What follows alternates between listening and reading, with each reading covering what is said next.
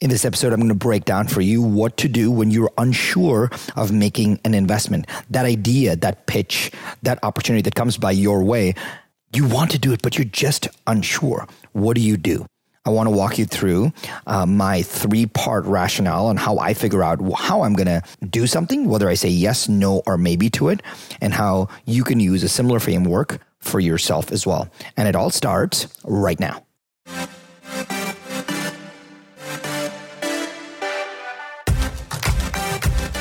One thing is for certain. Just because it's tried and true doesn't mean it's working right now. So the big question is this: where can you learn what is working right now? The strategies, the tactics, the psychology, and the exact how to. How to grow your business. How to blow up your personal brand and supercharge your personal growth. That is the question, and this podcast will give you the answer. My name is Sharran Srivatsaa, and welcome to Business School.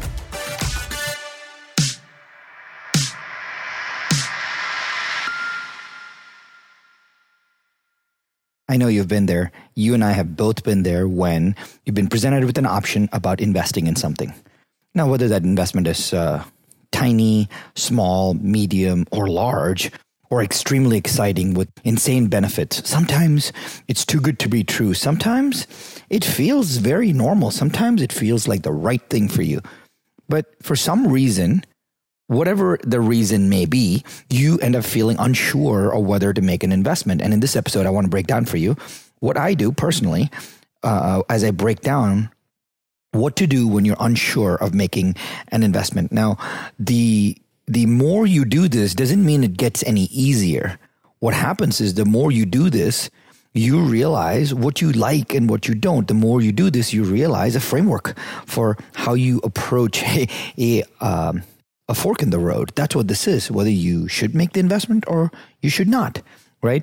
And the entire idea of just putting a line down a sheet of paper and coming up with the pros and cons works sometimes, but when it becomes a sophisticated, complicated, or even a personal decision such as this, it gets, it needs more than just a line down the paper with just pros and cons. So today I'm going to walk you through the three big topics. Let me walk you through the three topics right now. Number one, Uh, who's the person behind this? And I'll tell you how to evaluate that. Number two, what is the downside? And I'll tell you how to understand the downside protection. And number three, I want to talk to you about the timeline extender and how I use it in to think about the things that I do and how you can use it as well. But what you have to understand is this one big thing, that what you know about investors and investments is completely clouded. There's a lot of lack of transparency. And here's what I mean by that. Professional athletes, right? Professional athletes like the like the Michael Jordans and the Peyton Mannings and the Tom Bradys and the Tiger Woods of the world. Professional athletes win and lose games. Professional athletes and professional teams win and lose games. They are professionals. They win and lose. But their win-loss record is public, meaning there's a record of all of it. So you know how what someone's win-loss ratio was. When it comes to professional investors, no one really uh, publishes a resume of the win-loss records. In fact, what they do say is that, oh, here's investor so-and-so. She invested in the early days of Amazon. Well, it doesn't tell you, yes, she may have made one great decision, but it does not tell you the nineteen poor decisions that she made. Uh, we are professional investors, meaning that's all we do all day long. And we lose a lot. Sometimes it's really hard for me to understand that why we lose a lot, but we lose because that is that's what being a professional is all about. You, if you're a if you are a business owner, there are some deals that you win and some deals that you lose. There are some projects that you win on, there's some projects that you lose on, and if you win all the time, you're probably not making taking making enough bets and taking a lot of risk, and that's okay. Maybe that's your personality. But what I want to tell you is, being a professional investor like me, we win some and we lose some. And the goal is hopefully we win a lot more than we lose. And the goal is hopefully the more we do this, we win more and we get better over time, just like any other skill, just like any other professional athlete. And I just want you to know that trying to be like a Warren Buffett or trying to be like an Elon Musk or trying to be like a, a Jeff Bezos or trying to be like a Bill Gates or trying to be like a Ray Dalio or trying to be like a whoever investor is interesting to me because nobody publishes their losses, right? And I'm here to tell you, I have lost way too many times. I have lost a significant amounts of my personal capital. I have lost way more personal capital than I have lost co-invested capital, but I've lost a lot of money. And it, it, it, there's a lot of learning that comes with losing the money, and there's a lot of self-reflection that comes with understanding that. And when that happens, you have to come up with a framework. So that is the framework I'm going to walk you through today. That's something that I wish someone had told me uh, two decades ago, right? So number one, let's talk about the number one thing. It is the founder or the operator. There's three things I look for when it comes to the founder or the operator, and knowing that this investment could go to zero. I know that. Like, that's what investing is all about. You could lose everything. You, that's how this works, right? But I like I like investing in people. And to me, the founder operator is very important. So when I, there are three parts of research I like to do with the founder. Uh, part number one is trying to figure out their integrity. And the only way I can figure out their integrity is I can figure it out from their language and figure it out from their past interactions. So spending some time with them, asking other people how they spend time with them, uh, doing, you know, I have zero problem talking to references. Like, there is no reason that you should, you should not talk to references if there is a founder operator at play at any given time. Um, if they have an online brand, I look at the integrity of that stuff. There is in, there is a golden thread of integrity that li- goes through, and all I'm looking for when I'm doing either reference checks or reading things about them or looking at things that they've done before, I'm not looking at what, I'm not trying to convince myself of the positivity or the negativity at all. All I'm looking for is the truth. The truth is, what is the one theme or one story that is prevalent in across the board? So if someone says, oh, I, if I talk to, you know, say Sally is the person I'm investing in, and I talk to, I read Sally's blogs, I look at Sally's book, I read Sally's articles, I look at her social media, I talk to people about Sally. And in all the conversations, let's say everyone's going to say different things, but the one thing they all tell me is, you know what, uh, whenever I have an issue and I reach out to Sally, she is the most cool, calm, collected, and she walks me through it every single time. That's why I like her. If that is the case, that is the single thread I'm looking for. I'm looking for the commonalities. To me, the integrity is not in what they say or do. To me, the integrity is in the commonality of everything that I found out about them. I generally like some time with an investor. I also know that if they have a big personal brand, I'm actually, you know, I'm okay with it because it, it, it allows me to know what they stand for and whether their personal brand on the outside actually matches the references on the inside, the testimonial videos, et cetera. Like, I want to see that. So the number one thing is uh, when it comes to the founders, I look for the integrity. I'm not trying to figure out whether they're good, bad, or ugly. I'm just trying to figure out what the commonalities are. Number two is the communication. Uh, this may sound simple, but what I've found is that people are really communicative during the sales process of the investment and terrible after that, right? Uh, there are founders that we have invested in today, companies that I'm a current investor in. I hope my founders that we've invested in are listening to this episode, that are atrocious at communicating. They were the most, um, they were the, the, they were on, on top of it during the the sales process or the or the investment process. But literally, I've not gotten an update in a year. And, and sometimes I'll write an email, I'll make a call, I'll get nothing back, which is super frustrating to me, right? Um, we're all big boys and big girls, and, and we know what happens when we make an investment, but there needs to be a, a a level of professionalism in the communication. What I like to say is there needs to be, people need just need to be consistently consistent. How I interact with them today, tomorrow, or three years from now, I'm expecting the same thing. Just because something happens, say the company went south, say the company did really well, say they say they got too big for their bridges, say whatever it is, I'm expecting the same communication. And if I don't get, uh, to, to, we made a rule in our fund that if they if they're not hyper communicative, we don't respond to them, right? We don't we don't invest in them. And I, the the biggest issues that I have right now in the founders and companies that I've invested in, it's not the fact that I've lost the money. It's not the fact that the, the company is doing well. It's not the fact that the terms are good. It's the fact that the founder just is a poor communicator, and poor communicators in my world uh, are, are very hard to work with. And in, I can deal with them. My partner sometimes can, but I can't. And I don't like, I don't enjoy that. So to me, that's an important part. And number three is the energy. I talked about the integrity. I talked about the communication. Now I talk about the energy. The energy is just like, you've got to figure out how you feel. And if you feel a little awkward, you feel a little awkward. You got to be really true to that. And every time, every piece of interaction I have with somebody, I just have a very simple energy. And here's the energy that I'm looking for. right? I want to get a feeling in my life that this person is going to be a part of my future. Say it again. I want to get a feeling in my life that this person is going to be a part of my future. That is the energy that I'm looking for. And the more and more I see of this energy, the more I like to invest. The more I like to invest time, the more I like to invest my personal resources, the more I like to invest my money, the more I like to invest our fund, the more I like to invest in relationships, the more I like to make them connections. Energy, if I can believe in a bigger, in a, if they're part of my future, that's all I'm looking for. If I can't see that, there's no point in me doing that, right? So then one big thing when I look at is the founder, the three things. Number one, integrity. Number two, being hyper-communicative. And number three, the energy. Right? So that's part one about the founder or the operator. But here's number two, uh, the downside protection. And I'll tell you actually how to put it all together in a second. The downside protection is nothing more than just understanding that your investment could go to zero. A lot of times people think, oh, I have a downside protection, you know, which is I have... Um, I have collateral on this person's house. Like, you're not going to go take that person's house. If you are, man, you're a loan shark, and that's cool. And I appreciate that. That's just not my jam, right? But things can go to zero. Things can go to zero. And just understanding that is already okay. Now, the question is, having this mental debate with yourself is what, as almost a, why can't it go to zero or why can't it go to zero?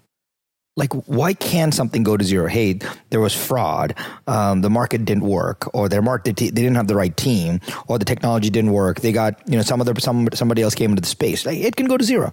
Or why can't it? Hey, I believe in their team. They're early in the market. It's a good market cycle. They're backed by some good people. I like the early success they're having. That maybe can go to zero. So you've got to come to understand the downside protection of, one, know that it can go to zero, but two, can you have the internal debate or why something can or can't go to zero? Because only then, if you don't debate that, you don't understand it, right? If you don't debate it, you don't understand it. And the debating needs to happen with you. A lot of times, if it doesn't happen with you, I like to just have, have it with the founder. I just ask the founder, I'm like, hey, or the operator, if I'm buying a real estate asset or I'm investing in a company, just ask them, hey, in what situation, I understand that our investment can go to zero. Yes? Yes. Okay. In what situation, like walk me through some situations where this goes to zero.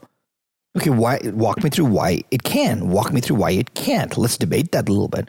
And then I'm just asking myself, am I okay with it?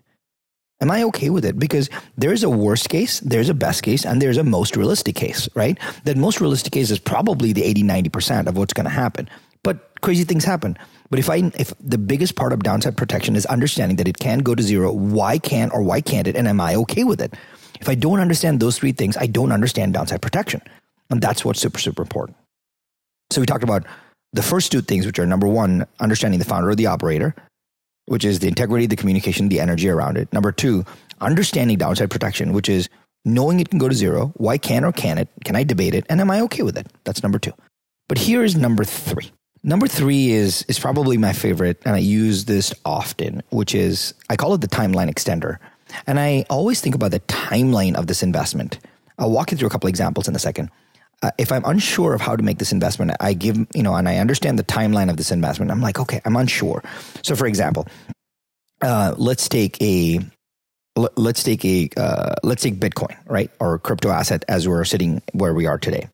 If I'm unsure whether or not I want to invest in Bitcoin, and let's say I say this is a five-year timeline for this investment. And let's say for some reason, I'm unsure of whether I'm going to make it. I ask myself one question. I said, what if I extended the timeline? Just in my mind. So instead of this being a five-year invest- investment, what if it was a fifteen-year investment? Maybe a twenty-year investment. Do I like that better? Do I think, I, does it make me more comfortable or less comfortable or not any different? What this does is it gives you something what I call thematic confidence. It gives you the fact that, hey, maybe in five years this doesn't make it, but in fifteen, this sounds really good, right? So that's what thematic confidence is all about. Now, crypto is a really good example for me personally. I don't know what's going to happen in the next twelve, eighteen months, but I do know I it is my feeling, not based on any anything else. It's my thematic confidence that in ten years, crypto will be worth more than what it is today. In ten years, Bitcoin will be worth significantly more than what it is today. What happens in the next two years, I can't control, but I know that in ten years, it'll be significantly worth more than what it is today, which means after extending the timeline, I have much better thematic confidence around it. All right. But let's flip the story. Let's say I was investing in um, a F D A drug to, I don't know, have better it was, say it was a breath mint. I don't know, I'm making this up. Say it was a dental hygiene product. And I was unsure of making this investment. Say they said in, in three years, we're going to get F D A approval. Well, let's just say I'm unsure of making the investment. Let's say, well, what if I took this, ex- extended this timeline out to seven years? Well, I don't know any different. I don't feel any different whether it's three years or seven years. Now let me extend it further to eighteen years. Well, I don't feel any different, just personally. So I don't have any change in thematic confidence, right? Let's take a real estate investment. So if you, uh, many of you are working with us on investing in our, um, real estate with, with me and my fund, right? We buy multifamily assets around the country. We in, invest in other forms of real estate, which is very cool. But if you said, hey, you know what, Sharran, I want to invest in this multifamily asset, this apartment building in Atlanta, Georgia with you. Great. But I'm unsure. Well, you're unsure for a three year period. Yes. Yes. Now just extend the timeline. Do you think in ten years that investment is going to be worth more than today? Yes. Do you think in ten years, even if we sold it or not, you're going to get paid on all the rents? Yes. Do you think in ten years, we've created so much value in the growth of that investment that we can refinance out of that investment and get your money back and, and grow that? Yes. So it feels better, right? That's how I think about it. Sometimes when you're stuck, you can just extend the timeline and you have thematic confidence around it. This probably, this probably brings me to a good, good point of a lot of, I get a lot of inbound Uh, messages in on Instagram, on Facebook, on on LinkedIn, on my email, on my podcast, et cetera, that says, well, Sharran, hey, you you are a professional investor. You get access to all these deals that we don't. This average, you know, the average person doesn't. How can how can we get access to that? I'm like, well, it's really hard. You probably can't. Right. You just you just can't. You may get access to one of your friends, Jimmy from high school, maybe invested in something. So you may get access to one thing. But what I see as a professional investor is I see probably ten new investment opportunities a day, right? And and you may think I'm joking, but on average, we see fifty new investment opportunities a week on average, right? And that may be across asset classes, that may be new funds, that may be new ideas. I think we see a lot. Uh, so many of that my team filters before it even gets to me, but many of those we do together. Some I do directly personally, some I do with my fund, some I do with my friends, some I do with my partners, uh, some I open up it to, to people in my community, right?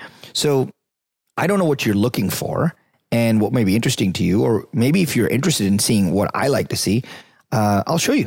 I'll actually show you. And that's been, that's my big goal for this upcoming year is to share with folks what I'm investing in so that you can see it, learn from it. And if there is an opportunity that I can share, you can in, co-invest, invest alongside me, right? Um, to do that, I would suggest go to invest with sharran dot com. Uh, I have like a three question thing that you can answer. That way I'll know what you're interested in. Again, it's just for me to know what to send you. And you can take a peek if you'd like. It's, there's no, th- this is not a money thing. There's no, you don't, you don't have to pay for anything on this one. It's just a, you get a chance to see what I see. All right. So invest with sharran dot com. That's invest with S H A R R A N dot com. Fill out a couple of questions and I'll, I'll send you what I see and you can see if you like it, and that'll be easy enough. And you'll know what I'm investing in. Maybe that'll give you an idea as well. So let's recap this very quickly. I gave you three things on what to do when you're unsure of making an investment. Number one, the founder or the operator. Number two, the downside protection. Number three, extending the timeline. The question is, you may be asking, well, Sharran, do I need to have all those in place to tie break, to actually feel better about making the investment? And, and I'll give you the answer that I use. No. I'm not looking for full clarity on all three. What I am looking for is one hundred percent confidence on at least one. I say it again. I'm looking for at least one hundred percent confidence on at least one of those. I at least want to have one hundred percent confidence on the operator, meaning the operator has high integrity, has great communication and hyper and great energy, part of my future. I'm good with it. If I lose it, I lose it, but I still know I backed a great operator. Or I just have great downside protection. You know, I understand my downside protection. I understand it could go to zero. I understand and I've debated why it can or why it can't, and understand that I'm okay with it. But I have one hundred percent confidence in that bucket of downside. I just understand it. So I feel better. So that's my tiebreaker on whether or not I should make this investment. The third is this timeline extender. I don't know what I should or should not do, but I do know that thematically speaking, if I extend the timeline, I'm better off significantly later than I am today. So that thematic confidence is one hundred percent for me. If I if I have one hundred percent confidence in at least one of these three things, That generally puts me into a yes box when I'm unsure of the investment. That's the tiebreaker that breaks the tie. But if I can't get one hundred percent confidence in at least one of these three things, I'm probably going back to the drawing board and doing some more research, or probably this is a no. This is a no. And that's okay, because as professional investors, we win some, we lose some, but we also say, we also say pass to many as well. And that's totally okay.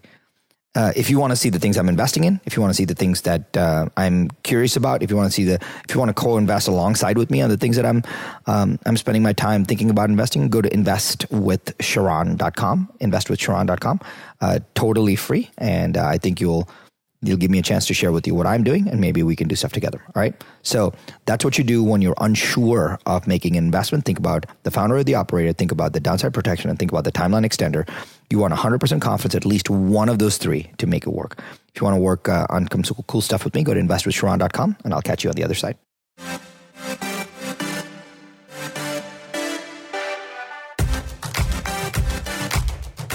Hey, it's Sharran. I have a cool gift for you. I took some of my best ideas from the last twenty years and created a five-day M B A. It's quick and action-packed that you can listen to on the go, just like this podcast. And I want to give it to you for free, just as a thank you for listening to the show. No fluff, no gimmicks, just pure actionable ideas for you to use instantly. You can grab it right now at business school show dot com. That's business school show dot com.